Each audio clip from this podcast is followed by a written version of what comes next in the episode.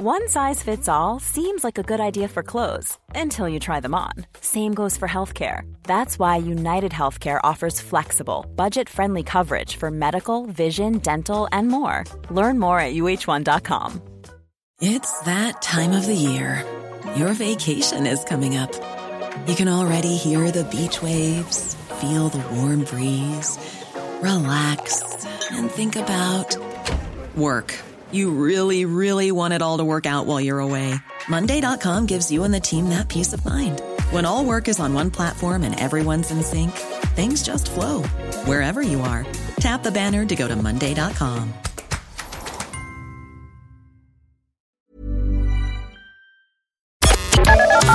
The Opinion Line on Cork's 96 FM. We read out yesterday the parliamentary question and answer that Colm Burke put to the Minister for Foreign Affairs about J1 visas after we just began to cover this a couple of weeks ago with one message that came in and we were followed by a slew of others of people whose waiting for weeks and months and having to put back their travelling day.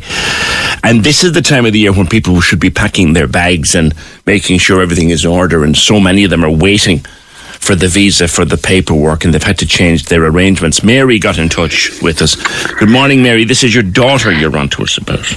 This is my daughter. Yes, um, as as you rightly point out, they should be packed and away at this stage. Like the visa program, if you look at it on the um, American embassy, the J one to Ireland operates.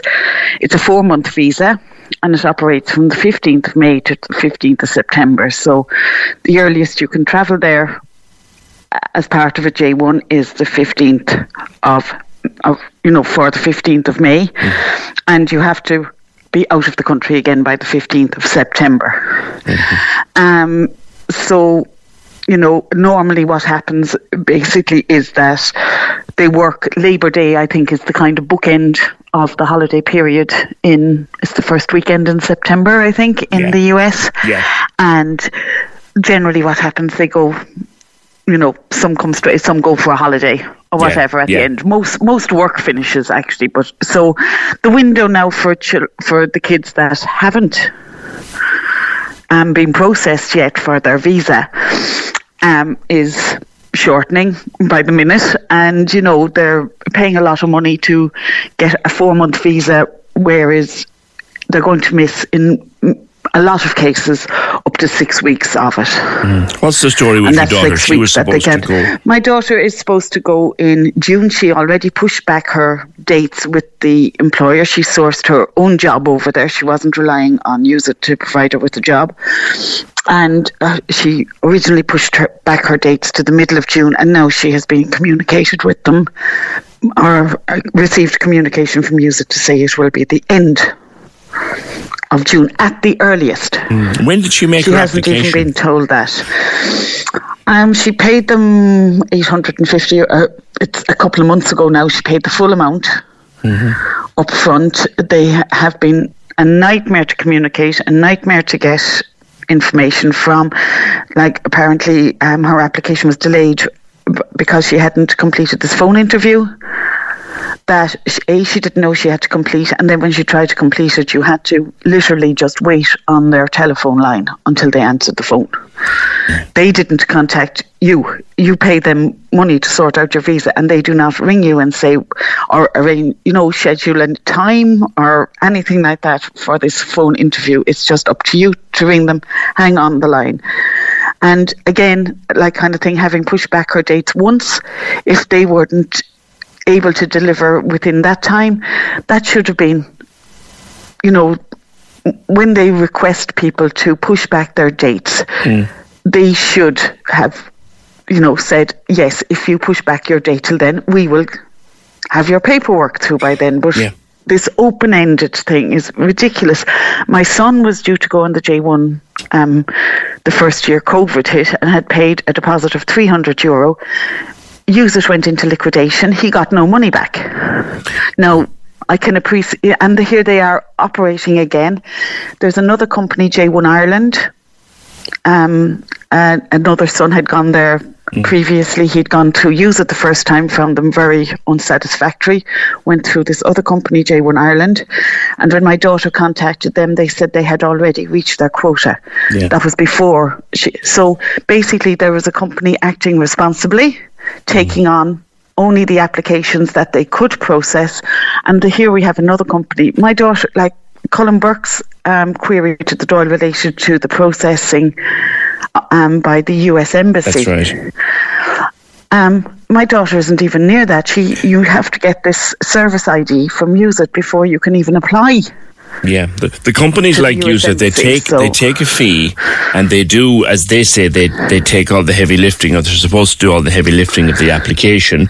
But what Yes. Colm asked the Minister for Foreign Affairs was to see could the embassy expedite things a bit faster. The response from the minister was, "Look, that unfortunately is not something I can do, but they tell me, or they rather they tell my department, they're working as fast as they can, and they've put extra people in charge of it, which is all very fine. But if the applications aren't coming through from places like you, Exactly. they can only work with what and they like have. now, you know, there was four friends going together. There's you know people who have paid for accommodation based on their initial dates, who are now have to either fund that accommodation or look for new accommodation, or, you know what I mean, and lose deposits that they've paid based on work start dates.